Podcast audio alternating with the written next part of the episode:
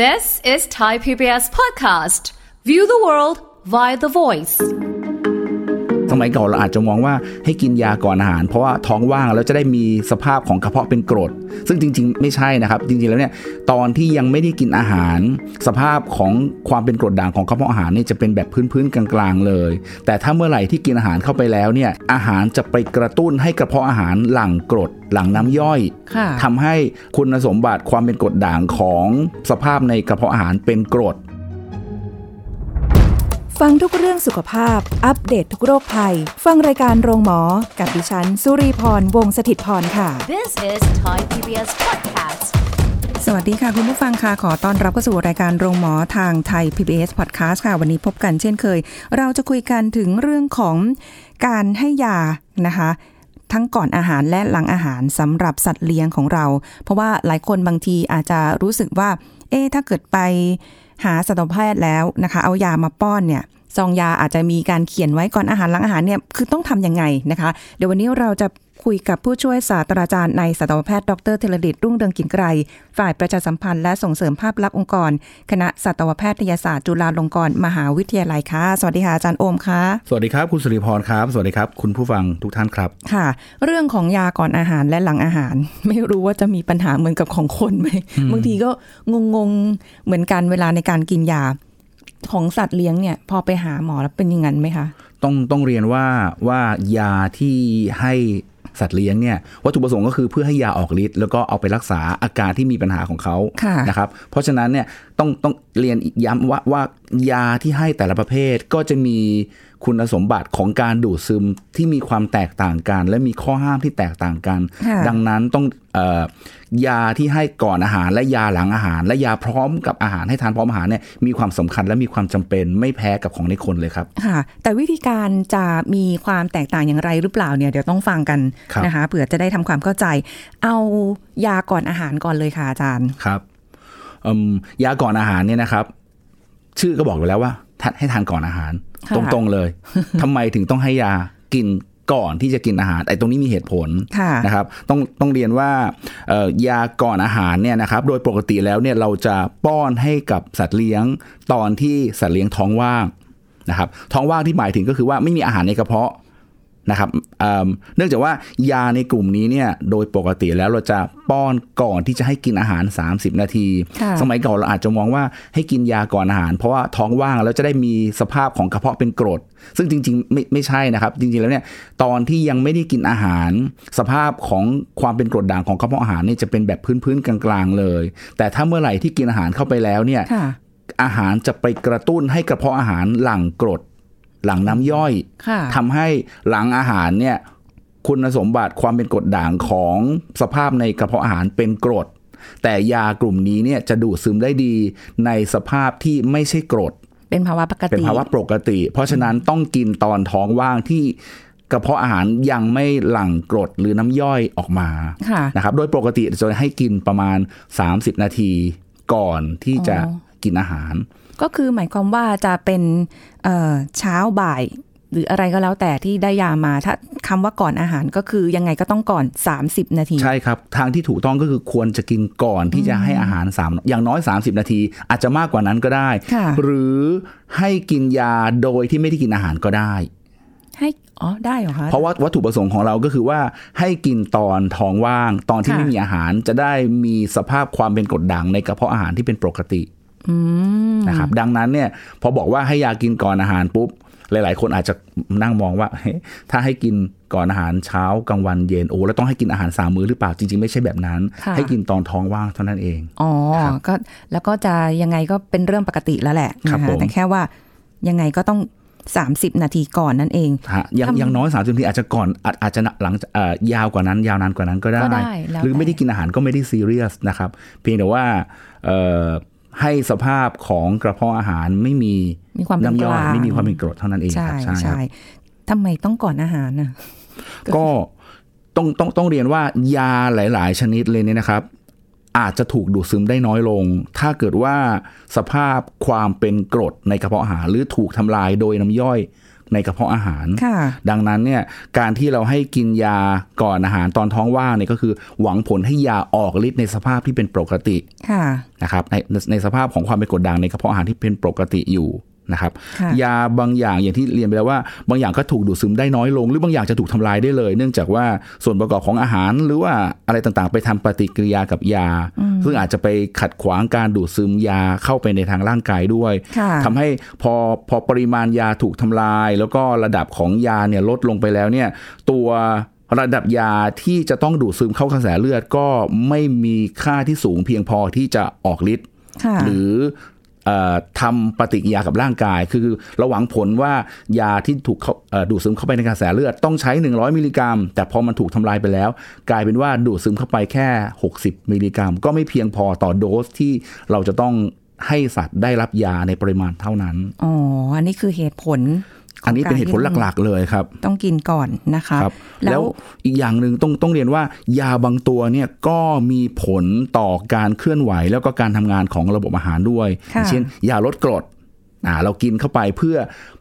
กระตุ้นไม่ให้ร่างกาย ไม่ให้กระเพาะอาหารสร้างกรดค่ะนะครับถ้ากินอาหารไปแล้วกรดหลั่งไปแล้ว กินยาตัวนี้ไปก็ไม่ได้เกิดประโยชน์อืมนะครับอันนี้อันนี้อันนี้เป็นอีกลักษณะหนึ่งยาบางอย่าง เช่น ยาระงับการอาเจียน ยาระงับการอาเจียน แล้วก็ ตัวเนี้ยบางทีก็ยายายาเหล่าเนี้ยก็กินเข้าไปเพื่อหวังให้ฤทธิ์ของยาเนี่ยไม่ไปกระตุ้นให้มันมีการบีบตัวของของทางเดินอาหารของกระเพาะอาหาร ซึ่งค่ะซึ่งฤทธิ์ของยาเนี่ยมันมีผลต่อวัตถุประสงค์ที่เราต้องการจะให้นะครับตอนที่ท้องยังว่างอยู่ ตอนที่ยังไม่มีการบีบตัวเคลื่อนตัวของของของทางเดินอาหารของกระเพาะอาหารของลำไส้ แล้วถ้าเป็นแบบว่ายังไม่ได้ กินอะไรมาเลย แต่ว่าเขาหิว เหมือนแบบเวลาเราหิวอะค่ะอาจารย์อ่าครับมันก็จะแบบอื้อหือลำไส้มันก็บีบอะไรอย่างเงี้ย บางรายออกบางมาบางบางรายเนี่ย คุณหมอบอกว่าให้กินยาก่อนอาหาร ก่อนอาหาร 30 นาที เราก็เผลอลืมไม่ได้ให้กิน แล้วเราให้ให้สุนัขกินอาหารไปแล้วค่ะทีนี้บางคนก็บอกว่าอ้าวถ้ากินอาหารไปแล้วทำยังไงดี บางคนบอกป้อนยาไปเลย ถ้าป้อนยาไปเลยมันก็จะมีผลต่อ ต่อการดูดซึมใช่ไหมครับเพราะว่าเออยาตัวนี้จะถูกจะดูดซึมได้น้อย ถ้าสภาพในกระเพาะอาหารเป็นกรดค่ะสิ่งที่แก้ไขคือไม่ใช่กินทันที แต่ให้ทิ้งระยะเวลายาวนานขึ้นอีกนิดนึง เช่น กินอาหารไปแล้ว พอถ้าเกิดเผลอให้กินอาหารไปแล้ว ก็เลยไปอีกสักสองชั่วโมง ค่อยให้กินยาค่ะถึงจะได้มีผล เพราะว่าอย่างที่บอกว่าเมื่อกี้อย่างที่คุณสุริพรถามบอกว่า ถ้าเกิดกินแล้วเพื่อต้องการให้ ลำไส้มันไม่บีบตัว หรือว่าทำให้กระเพาะอาหารไม่ไม่ไม่ไม่บีบตัวไม่สร้างกรดเนี่ย แต่ถ้าเกิดว่ามันทำไปแล้วเนี่ย เราก็คงต้องรอให้ให้เลยสเต็ปเป็นไซเคิลถัดไปถึงจะถึงจะให้กินยาครับ อืม แล้วถ้าเกิดว่าในวันนั้นเขาต้องกินก่อนอาหาร สองมื้อเช้าเที่ยงอย่างนี้ยครับค่ะอาจารย์เราให้แค่เที่ยงอย่างเดียวได้ไหมสมมติแบบเราลืมเช้าไปแล้วเอิ่มจริงๆแล้วจริง ๆ แล้วต้องต้องเรียนว่ามีหลายคนที่ที่เจอปัญหาแบบนี้ บางครั้งยาบางอย่างให้กินวันละสามครั้งด้วยนะคุณสิริพรค่ะกินก่อนอาหารเช้ากลางวันเย็นโอ้แต่ประเด็นคือเราให้กินอาหารวันละครั้งเดียวอะเราจะทำยังไง แล้วบางทีเราให้แล้วเราเลยไปหรืออะไรอย่างเงี้ยตรงตรงเนี้ยมันมันมีมันมีความความคลาดเคลื่อนที่ทำให้ให้หลาย ๆ คนเอ๊ะ ทำได้ไม่ไม่ตรงตามที่คุณหมอบอกค่ะอย่างเช่นเมื่อกี้ที่บอกว่าเลยให้กินยาต้องกินเช้ากับเย็น แต่ว่าเผลอเลยจังหวะช่วงเช้าไปแล้วจะให้กินค่ะกลางวันทีเดียวได้ไหม ผมจะแนะนำว่าถ้าเกิดว่าคุณหมอให้กินสองครั้งเช้ากับเย็น แต่เผอิญว่ามื้อเช้าลืมกินอ่าเราให้กินมื้อกลางวัน ถือเป็นมื้อเช้าของวันนั้น แล้วมื้อถัดไปที่จำเป็นจะต้องกินตอนเย็นเนี่ยเราอาจจะให้เลทไปกว่าเดิมอีกนิดนึง แต่ว่าต้องย้ำตัวเองว่า อย่าลืมนะ อย่าลืมนะครับอะไรอย่างปัญเงี้ยหาคือตรงนี้ฮะตรงที่เราจะลืมกินเบิ้ลได้ไหมคะ ไม่ควรเลย ตรงนี้เป็นสิ่งที่สำคัญมากเพราะหลาย ๆ คนใช้วิธีนี้เอ๊ะค่ะเมื่อเช้าลืมกินยาอ้าวถ้างั้นมื้อเย็นนี้วันหนึ่งให้กินยาสองครั้งเบิ้ลเป็นสองสองโดสเลย ซึ่งอ่าจริง ๆ ไม่ได้ไม่ควรนะครับสิ่งที่สำคัญคือไม่ควรลืมอันแรกคือต้องบอกว่าไม่ควรลืม แต่ถ้าลืมขึ้นมาจริง ๆ เนี่ยโอ้ค่ะการที่นึกได้ตอนไหนให้คำนวณดูก่อนว่า เอ๊ะเราเราเรา ลืมให้ยาไปมื้อก่อนหน้านั้นไม่กี่ชั่วโมงหรือเปล่า ถ้าเกิดว่าให้ไปลืมลืมเป็นระยะเวลาไม่กี่ชั่วโมงเนี่ยโอเค ถือเป็นมื้อนั้นไปได้ค่ะแต่ถ้าเลยไปหลาย ๆ ชั่วโมงหกเจ็ดชั่วโมงไปแล้วเนี่ยไม่ควรที่จะมาให้กินซ้ำเลย ก็ถือเป็นมื้อหลังจากนั้นไปเลย อ๋อ คือจริงๆ เท่าที่ฟังอาจารย์แล้วเหมือนกับว่า จะกินยาก่อนอาหารหรืออะไรเงี้ย มันไม่ได้ขึ้นอยู่กับเรื่องของมื้ออาหารแล้วอะครับผม อยู่ที่ว่าอะถ้าท้องว่าง ขึ้นอยู่กับสภาพของของกระเพาะอาหารอ่าของอ่า ลักษณะความเป็นกรดด่างในกระเพาะอาหารอันที่หนึ่งกับค่ะอันที่สองคือขึ้นอยู่กับว่าไม่จำเอ่อปริมาณยาที่เราต้องการที่จะให้สัตว์เลี้ยงในแต่ละวัน ว่าเราต้องการขนาดให้ให้ให้เขาได้รับในปริมาณเท่าไหร่ แล้วก็การแบ่งการกระจายของยาเนี่ยจะต้องดูระยะเวลาเท่าไหร่ค่ะเพราะถ้าเกิดว่า ให้กินต้องการให้กินวันละสองครั้งนั่นหมายถึงว่าฤทธิ์ของยาเจอกได้ประมาณ 12 ชั่วโมง ดังนั้นถ้าให้กินเร็วไปกว่านั้นมากๆ ก็เท่ากับว่าปริมาณยาที่อยู่ในกระแสเลือดก็จะสูง เกือบเกือบเป็น double เลยในช่วงต้นๆ แล้วก็จะค่ะหายไปในช่วงปลายๆเพราะฉะนั้นอ๋อเอ่อ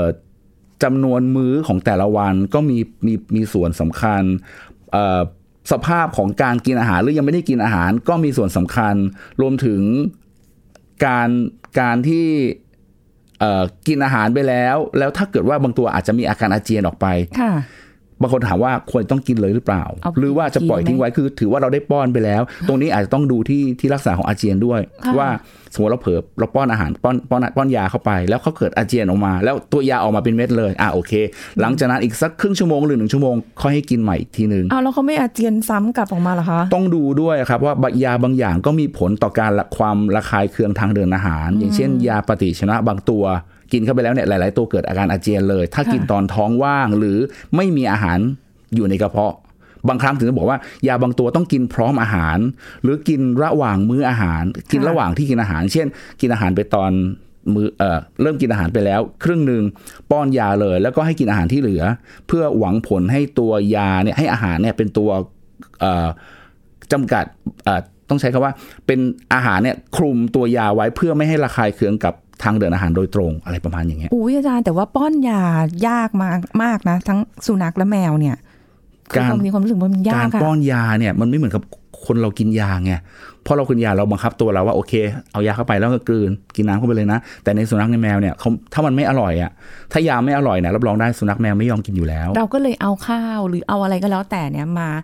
เอายายัดยัใส่ดเข้าไป บางคนใช้วิธีนั้น แล้วแต่อย่าว่างเงี้ยมันมีอาหารด้วยอย่างเงี้ยอาคือจารย์คือต้องต้องต้องเรียนว่าเอ่อ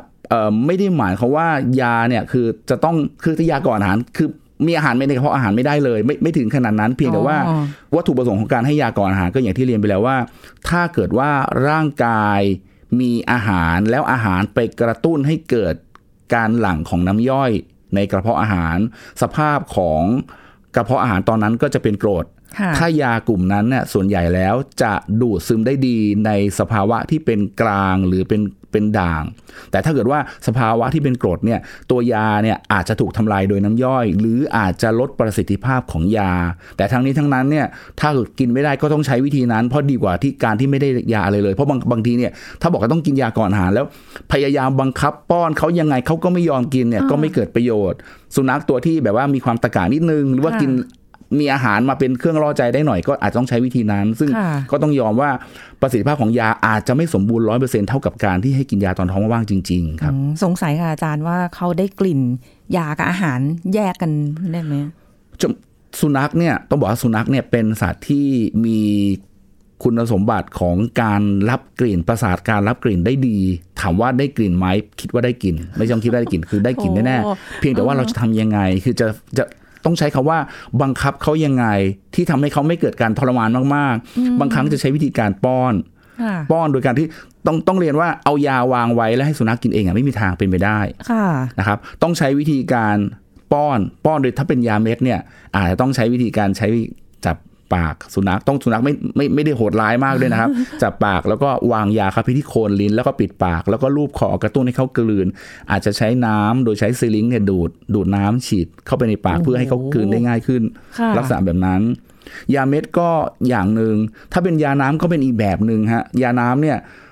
บางคนก็ใช้ใช้วิธีการเอาเซลิงดูดแล้วก็ฉีดใส่ปาก แต่จะบอกว่าการป้อนยาน้ำเนี่ยหลาย ๆ คนมองว่าป้อนยากกว่า เนื่องจากว่า ยาน้ำพร้อมที่จะหกออกข้างนอกได้ตลอดเวลา เขาจะดิ้นดิ้นๆนี้เหรออ่าอาจารแต่ย์พร้อมจะหกได้ตลอด เพราะฉะนั้นปริมาณที่เขากินก็จะที่ได้รับจริง ๆ ก็จะน้อยค่ะถ้าเกิดว่าป้อนไปแล้วเขาสลัดออกหมดอืมดังนั้นการป้อนยาเม็ดยาน้ำก็จะมีความแตกต่างกัน มีความยากง่ายแตกต่างกันมีมีอะไรที่ที่จะได้ประโยชน์แตกต่างกัน ไม่ใช่แค่ค่ะยาก่อนอาหารกับหลังอาหารเท่านั้นด้วย โอ้โห ไม่ใช่ง่ายเลย นี่แค่ก่อนอาหาร ยังไม่ได้บอกว่าบางตัวที่อาจจะต้องกินก่อนอาหารหลังอาหารด้วยนะ ยากอะอาจารย์นี่แค่ก่อนอาหารนะ แล้วถ้าหลังอาหารนี่จะเป็นยังไง ครับผมอืมยาหลังอาหารเนี่ย ชื่อก็อย่างที่บอกว่าชื่อเป็นยาหลังอาหารค่ะยาหลังอาหารเมื่อกี้ได้เกรินเกรินไปแล้วว่า เราต้องการให้สภาพในกระเพาะอาหารเป็นกรด เพราะว่าค่ะยากลุ่มนี้จะถูกดูดซึมได้ดีในสภาวะที่เป็นกรด อ่อนๆกรดเล็กน้อยนะครับ ดังนั้นเนี่ยเอ่อการการให้ยาที่ถูกต้องสำหรับยาหลังอาหารเนี่ยควรจะป้อนให้เขากินหลังจากที่ที่กินอาหารไปแล้วประมาณ 30 นาทีเหมือนกันอ๋อเพราะว่าตอนนั้นเนี่ยอาหารที่เข้าไปในกระเพาะอาหารแล้วเนี่ยก็จะมีการกระตุ้นให้ร่างกายหลั่งกรดน้ำย่อยในกระเพาะอาหารเพื่อมาค่ะย่อยอาหารแล้วอ่าสภาพของ กระเพาะอาหารตอนนั้นก็จะเป็นกรด ดังนั้นเนี่ยช่วงเนี้ยเป็นช่วงที่ยาเนี่ยจะถูกดูดซึมได้ค่อนข้างดีนะครับยากลุ่มนี้ยากลุ่มหลังอาหารที่พูดถึงเนี่ยจะดูดซึมได้ค่อนข้างดี แล้วก็เอ่อเหตุผลที่ที่เราจะให้ยาหลังอาหารเนี่ยจริงๆมันมีหลายหลายสาเหตุด้วยกันเลย คือ อันแรกคือยากลุ่มนี้ต้องการความเป็นกรดในการที่การทำละลาย ตัวยาค่ะเพื่อจะได้การดูดซึม นะครับดูดซึมในร่างกายได้ดีขึ้นนะครับ ยาบางอย่างเนี่ยมันมีความระคายเคืองต่อกระเพาะอาหาร ดังนั้นถ้ากินตอนท้องว่าง มีโอกาสที่จะไประคายเคืองส่วนของกระเพาะ ไปกัดกระเพาะอ่าไปกัด ถ้าเกิดว่าบางบางรายเนี่ยกินเข้าไปแล้ว ตัวยาที่เป็นแคปซูลมีความเหนียวและติดอยู่ที่หลอดอาหารค่ะตรงใกล้ๆกับกระเพาะอาหารก็จะมีการกัดกร่อน มีการทำให้เกิดแผลบริเวณนั้นได้ ก็เลยต้องกินหลังอาหารค่ะนะครับ ยาบางอย่างเนี่ย ต้องการไขมันเพื่อช่วยในการดูดซึมนะครับ อย่างเช่น วิตามินบางตัวเนี่ยต้องการอาหารต้องการส่วนของไขมันเพื่อช่วยในการดูดซึมของร่างกาย ดังนั้นก็อาศัยไขมันที่ปนอยู่ในอาหาร ช่วยเพิ่มประสิทธิภาพของการดูดซึมยาค่ะลักษณะแบบเนี้ยนะครับก็ก็เป็นเป็นสิ่งที่มีความสำคัญสำหรับการป้อนยาให้กินหลังอาหาร นะครับสามสิบนาทีนะคะคุณผู้ฟังครับหลักๆเลยคือ 30 นาที ก่อนก็คือก่อนสัก 30 นาที หรืออาจจะก่อนหน้านั้นยาวเป็นชั่วโมงก็ได้ไม่เป็นไรแต่หลังอาหารเนี่ยควรจะประมาณ 30 นาที ไม่ควรจะนานเกินกว่า 2-3 ชั่วโมงค่ะเพราะว่า ถ้าเกิดกินหลังจากนั้นหลังจากที่กินอาหารไปแล้วสองสามชั่วโมงแล้วเนี่ยอาหารมันถูกเคลื่อนออกไปจากกระเพาะอาหารแล้วค่ะสภาพในกระเพาะอาหารก็ไม่ใช่กรดอย่างที่เราต้องการ และการดูดซึมยาก็ไม่ดี ก็แสดงว่าอย่าลืมใช่เหมือนเดิมสิ่งสำคัญคืออย่าลืมต้องเตือนตัวเราเองก่อนเลยว่าว่าเช้าคือเช้าเย็นคือเย็นก่อนอาหารค่ะคือก่อนอาหาร หลังอาหารคือหลังอาหารอ้าวแต่ถ้าเกิดว่าสมมุติลืมอะค่ะอาจารย์มานึกได้ครับอืมยังพอมีเวลาให้แบบ แก๊ปคือเวลาบ้างไหมคะอ่า ถ้าเกิดว่าเอากรณีของยาหลังอาหารเนี่ยอย่างที่เรียนไปแล้วว่า หลังอาหารต้องกินหลังอาหารประมาณครึ่งชั่วโมงอ่าหรือว่าอาจจะไม่ใช่เกินครึ่งชั่วโมง ถ้าเกิดว่าเลยไปแล้วอุ้ยตายเกินครึ่งชั่วโมงแล้วลืมกินค่ะทำยังไง ถ้าเลยไปไม่ถึงหนึ่งชั่วโมงนะครับ ป้อนเลยไม่เป็นไรยังโอเคอยู่อ๋อแต่ถ้าเลยไปเป็นสองสามชั่วโมงแล้วเนี่ย อาจจะต้องใช้วิธีอื่น เช่น เอาอาหารให้กินอีกสักนิดหนึ่ง เพื่อรองท้องหลายคนค่ะจะบอกว่ารองท้อง แต่จริงๆ คือเป็นการที่ให้กระตุ้นกินอาหารเข้าไปเพื่อไปกระตุ้นให้ให้ให้น้ำย่อยเริ่มทำงานสภาพในนั้นก็จะเป็นกรดก็จะดูดซึมได้ดีขึ้นนะครับ หรือถ้าเกิดว่าเอ่อเลยไปหลายชั่วโมงแล้ว ก็อาจจะต้องปัดไปเป็นมื้อต่อไป ซึ่งถ้าเกิดมื้อต่อไปไม่ใช่แบบเป็นวันรุ่งขึ้นนะครับ ก็ยังเป็นต้องวันอนั้นยู่ภายในเป็นวันวันนั้น ถ้าเป็นในวันนั้นอยู่ก็โอเคกินได้อ๋อนะครับแต่ว่าคือ ถ้าเกินก็ยังไม่เกินหนึ่งชั่วโมงเต็มไม่เกินหนึ่งชั่วโมงได้เลยกินต่อได้เลย แต่ถ้าเกินไปแล้วเนี่ยแนะนำว่าหาอะไรกินรองท้องสักหน่อยกินขนมอะไรสักนิดนึงขนมขนมขบเคี้ยวเล่นๆก็ได้นะครับค่ะให้ชอเขาบกินเลยสักทีหน่อยเนี้ยหนึ่งกินแต่ขกลายเป็นว่ามกลายเป็นว่าพยายามกระตุ้นให้เราลืมตลอด เพราะเขาจะได้กินขนมตลอดยาก็ไม่กินกลัวอย่างเดียวนี่แหละ เพราะว่าแบบน่าจะกินยาแล้วก็ขายเคยเห็นเหมือนกันฮะเพราะหลาย ๆ ตัวจะไม่ค่อยชอบอยู่แล้วอะฮะกินยาเนี่ย ป้อนไปบางทีป้อนไปเสร็จแล้วเนี่ยพอผ่านไปครึ่งชั่วโมงชั่วโมงหนึ่งอ้าวสำเร็จแล้วที่เราป้อนสำเร็จแล้วไปเดินไปดูหลังบ้านอ้าวเม็ดแอบยาอยู่ตรงนี้ ยังไม่ทันยาจะได้ทันละลายหรือลงไปไหนถึงไหนเลยฮะอยู่แค่ตรงเนี้ยฮะนะคะ อันนี้เป็นยาหลังอาหารครับผม อาจารย์โอมบอกว่ามันมียาพร้อมอาหาร พร้อมอาหารด้วย ครับผม มียาบางกลุ่มที่เป็นยาพร้อมอาหาร หรือว่าหลังอาหารทันทีทันที ชื่อทันทีฮะต้องใช้คำว่าหลังอาหารทันที ไม่ใช่หลังหลังอาหารที่ทิ้งไว้ 30 นาทีค่ะเนื่องจากว่าต้องบอกว่ายาพร้อมอาหารเนี่ยเป็นยาที่เราคุณหมอจะแนะนำให้กินให้กินยาระหว่างที่ สัตว์เลี้ยงกินอาหาร อย่างที่เกรินไปแล้วว่า กินอาหารไปแล้วสักประมาณครึ่งหนึ่งพอกินไปปุ๊บเนี่ยป้อนยาต่อค่ะป้อนยาเสร็จแล้วค่อยกินอาหารต่ออุ้ยอาจารย์แล้วอย่างนี้ตอนที่เขากำลังกินเพลิดเพลินกับการกินอยู่เราอยู่ๆไปแบบจับเขามากินยาเขาไม่แง้มใส่ตรงเรานี้เหรอตรงนี้ต้องระมัดระวังเลย แต่ว่าโดยปกติแล้วถ้าเป็นสุนัขที่เราเลี้ยงเนี่ยจะไม่ค่อยมีปัญหาตรงนั้น แต่ถ้าเป็นสุนัขที่มีพฤติกรรมขี้หวงค่ะต้องใช้คำว่าขี้หวงอืมหวงของตัวเองเนี่ยค่ะถ้าหวงของตัวเองแล้วขู่ไม่เป็นไร แต่ถ้าหวงของตัวเองแล้วกัดเนี่ยค่ะค่ะต้องระมัดระวังดีๆ อาจต้องหาอะไรแยกก่อน แต่ตรงนั้นน่ะเราอาจจะใช้วิธีนี้ได้ครับ คือการให้เตรียมอาหารไว้สำหรับหนึ่งมื้อเนี่ยสมมติว่าหนึ่งมื้อให้กิน 50 กรัมร้อยร้อยกรัม เราอาจจะแบ่งให้ 50 กรัมให้เขากินก่อน พอกินหมดปุ๊บป้อนยา แล้วก็เอาอีก 50 กรัมที่เหลืออีกครึ่งหนึงที่เหลือให้เขากินอ๋อแบ่งได้ ใช้วิธีการอย่างนั้นนะครับแล้วส่วนใหญ่ยานี้เป็นแคปซูลหรือเปล่าคะแล้วแต่ครับยาบางบางอย่างเนี่ยบางอย่างจะเป็นแคปซูลบางอย่างจะเป็นเม็ดเคลือบ แต่โดยปกติแล้วยาตัวเหล่าเนี้ยถ้าเกิดว่า ถ้าเกิดเป็นแคปซูลเนี่ยแล้วเราป้อนให้กินตอนท้องว่างๆ แล้วเผลอพอสังเกตเราสังเกตว่าตัวตัวยาที่เป็นแคปซูลเนี่ยเวลาโดนน้ำมันจะมีความเหนียวค่ะใช่ บางคนเนี่ยสมัยก่อนเนี่ยตัวผมเองเลยผมชอบเวลาผมกินยาแคปซูลผมบางทีผมจะกลืนน้ำนิดหนึ่งแล้วก็กินยา โดยที่บางทีไม่ได้กินน้ำตามค่ะตรงนั้นแหละมันมีโอกาสที่ความเหนียวของตัวแคปซูลมันไปติดอยู่ตามหลอดอาหาร แล้วทำให้เกิด การกัดกร่อนได้โดยเฉพาะยาบางตัวที่ทำให้เกิดการกัดกร่อนอ๋อนะครับเพราะฉะนั้นเพราะฉะนั้นอันอันนั้นอันนั้นไม่ดีเลย เวลากินยาทุกครั้งแนะนำว่าจะต้องกินน้ำตามเข้าไปด้วย ป้อนน้ำตามเข้าไปค่ะนะครับ ทีนี้ทีนี้บอกเมื่อเมื่อสักครู่ที่บอกว่ายาพร้อมอาหารที่ให้กินตอนแล้วในในในในหนึ่งมื้อเนี่ยแบ่งยาเป็นสองส่วน แบ่งอาหารเป็นสองส่วน กินอาหารครึ่งแรกป้อนยาแล้วกินอาหารครึ่งที่เหลือตาม แล้วอย่างนี้คงไม่ค่อยไม่ค่อยน่ามีปัญหา แต่ถ้าเกิดเราต้องป้อนตัวเป็นแคปซูลด้วยเนี่ยอาจต้องอย่างที่เรียนว่าต้องต้อง ป้อนน้ำตามค่ะแล้วก็พยายามให้กินอาหารให้ได้ เพราะบางตัวเนี่ย พอกินยาไปแล้วเกิดอาการเซ็งไม่ยอมกินอาหารอะไรต่อเลย เดี๋ยวโดนกินอีกเดี๋ยวโดนกินอีกเพราะฉะนั้นหาขนมหาอะไรก็ได้ให้เขากิน แล้วก็ค่ะกินน้ำนะครับอ๋อจะยัดใส่ในไส้กรอกของอร่อยเออลูกชิ้นหลาย ๆ คนใช้วิธีนั้นค่ะบางคนเนี่ยจริงบางคนบอกว่าเอายัดใส่ตับได้ไหม ตับเนี่ยจริง ๆ แล้วตับหมูตับไก่ เป็นอะไรที่หอมหวานกลิ่นนี่ชวนให้ให้สัตว์เลี้ยงกินมาก ๆ เลยค่ะแต่ต้องอย่าลืมว่ายาบางตัวในในซองจะเขียนเลยว่าห้ามกินพร้อมตับ ห้ามกินพร้อมนม เนื่องจากว่าในตับเนี่ยอาจจะมีธาตุเหล็ก ซึ่งไปออกฤทธิ์ขัดขวางการดูดซึมของยาบางชนิดนะครับถ้ายาบางชนิดไม่ได้เขียนไม่เป็นไร ถ้าค่ะยายาชนิดที่ไม่ได้เขียนว่าเออห้ามกินพร้อมตับนะอะไรเงี้ยป้อนได้เลยเพราะตับเนี่ย หลาย ๆ หลาย ๆ บ้านใช้วิธีนี้เป็นตัวหลอกล่อ เพราะว่ามันจะมีกลิ่นของเลือด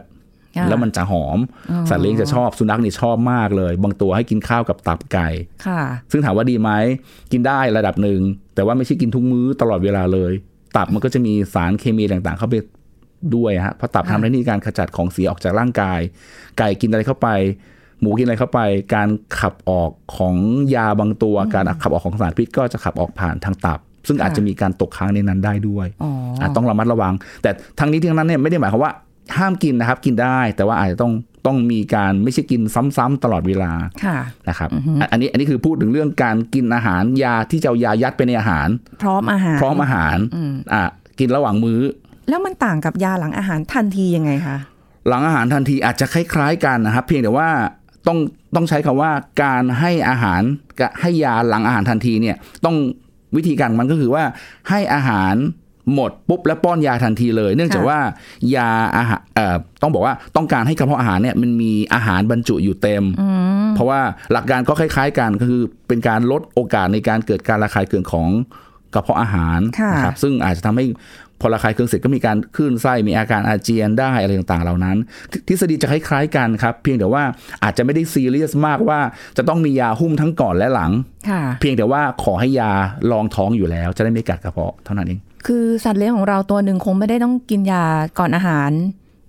เอ่อแล้วก็ทั้งก่อนทั้งหลังอาและหารพทัร้อทีมหรืออะไรขนาดนั้นคงไม่ต้องครบขนาดนั้น อาจจะแค่แบบอย่างใดอย่างหนึ่ง เพียงแต่ว่า คนเลี้ยงเองก็ต้องอ่าน ฉลากฉลากที่คุณหมอบอกน้าเพราะสองโดยเออโดยปกติแล้วเนี่ย คุณหมอจะเข้าใจหัวอกของเจ้าของในการค่ะป้อนยา เพราะว่าจะไม่ไม่ได้ยากเออไม่ได้ง่ายเหมือนกับการที่คุณหมอป้อน ดังนั้น การที่จะเลือกยาให้เนี่ยก็พยายามเลือกยาว่า จะต้องถามสื่อสารก่อนเลยว่าสุนัขนี่กินยาเม็ดได้หรือเปล่า ถ้ากินยาเม็ดได้ก็จะให้เป็นยาเม็ดอะค่ะกินยาเนี่ยวันละอาหารวันละกี่มื้อ โดยปกติถ้าเกิดว่า โอ้เขากินกี่มื้อก็ได้โอเค หมออาจจะแบ่งให้เป็นเช้ากลางเช้ากลางวันเย็นหรือเช้าเย็น แต่ว่าโดยเฉลี่ยแล้วเนี่ยหมอจะพยายามให้ให้เจ้าของสะดวกที่สุดค่ะจะไม่แบ่งให้ยาก่อนอาหารหลังอาหารพร้อมอาหารในในในล็อตเดียวกัน แต่ยาบางครั้งในบางครั้งเนี่ยโรคบางโรคมีความจำเป็นที่ต้องกินยาทั้งก่อนอาหาร และหลังอาหารอันนั้นอาจจะต้องต้องต้องเหนื่อยเพิ่มเป็นสองเท่า แต่ก็เป็นช่วงระยะเวลาสั้นอย่างๆของนี้การที่เขาป่วย แสดงว่าก็คือคุณหมอก็จะต้องซัก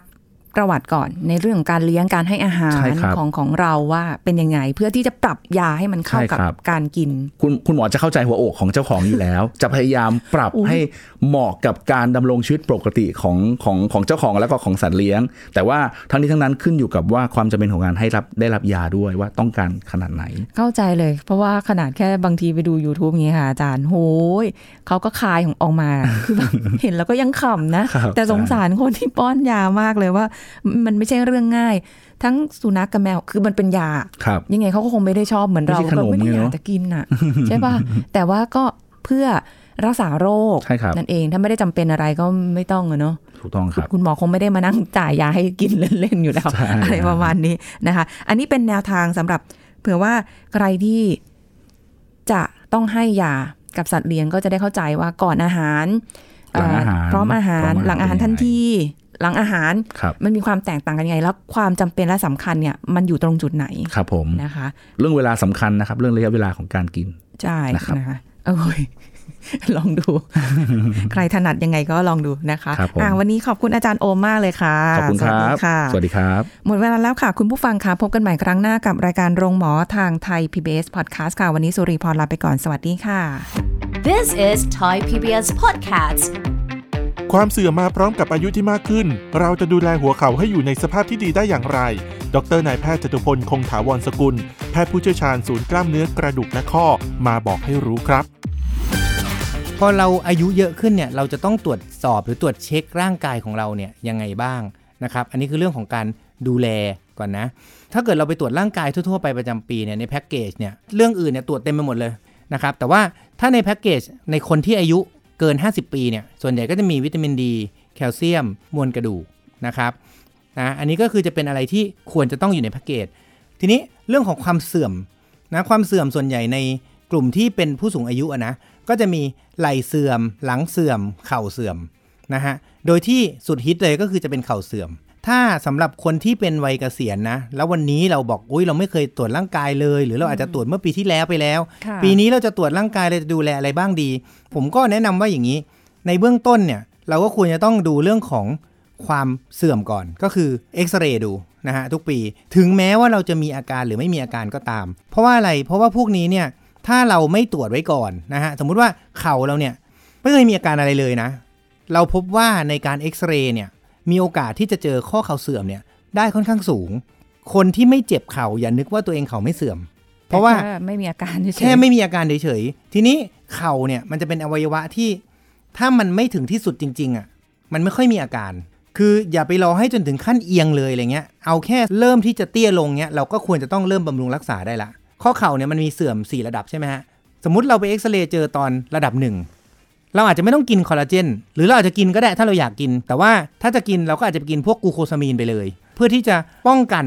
เอาจริงๆเนี่ยมันไม่สามารถที่จะป้องกันได้หรอกนะ แต่ว่าระดับหนึ่งเนี่ยทางการแพทย์เขาแนะนำให้อะหนึ่งเริ่มเอ็กซ์ไซส์ละค่ะอะสมมุติว่าเราเป็นคนอายุเกิน 60 ปีไม่ว่าผู้ชายผู้หญิงนะ เราเอ็กซเรย์เช็คละปุ๊บปรากฏว่าเข่าเราเริ่มเริ่มเสื่อมแต่เราไม่เคยมีอาการเลยเลย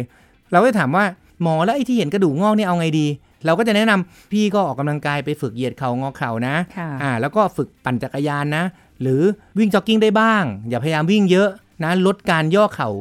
นะอันนี้เราก็จะเอาเอาไว้สำหรับป้องกันตัวเองได้ แต่ระดับ 2 ปุ๊บเนี่ยถ้าเราเจอระดับ2ปุ๊บเราก็อาจจะเฮ้ยพี่เคยปวดเข่าไหมเขาบอกโอ้ยไม่เคยปวดเลยอ่าสมมตินะ ถ้าปวดเนี่ยเขามาหาเราเองอยู่แล้วสำหรับคนที่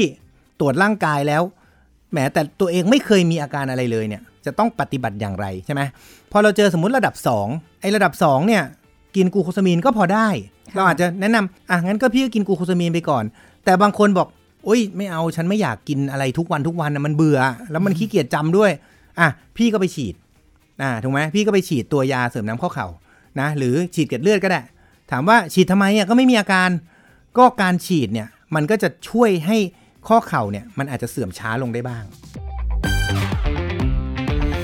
This is Thai PBS Podcast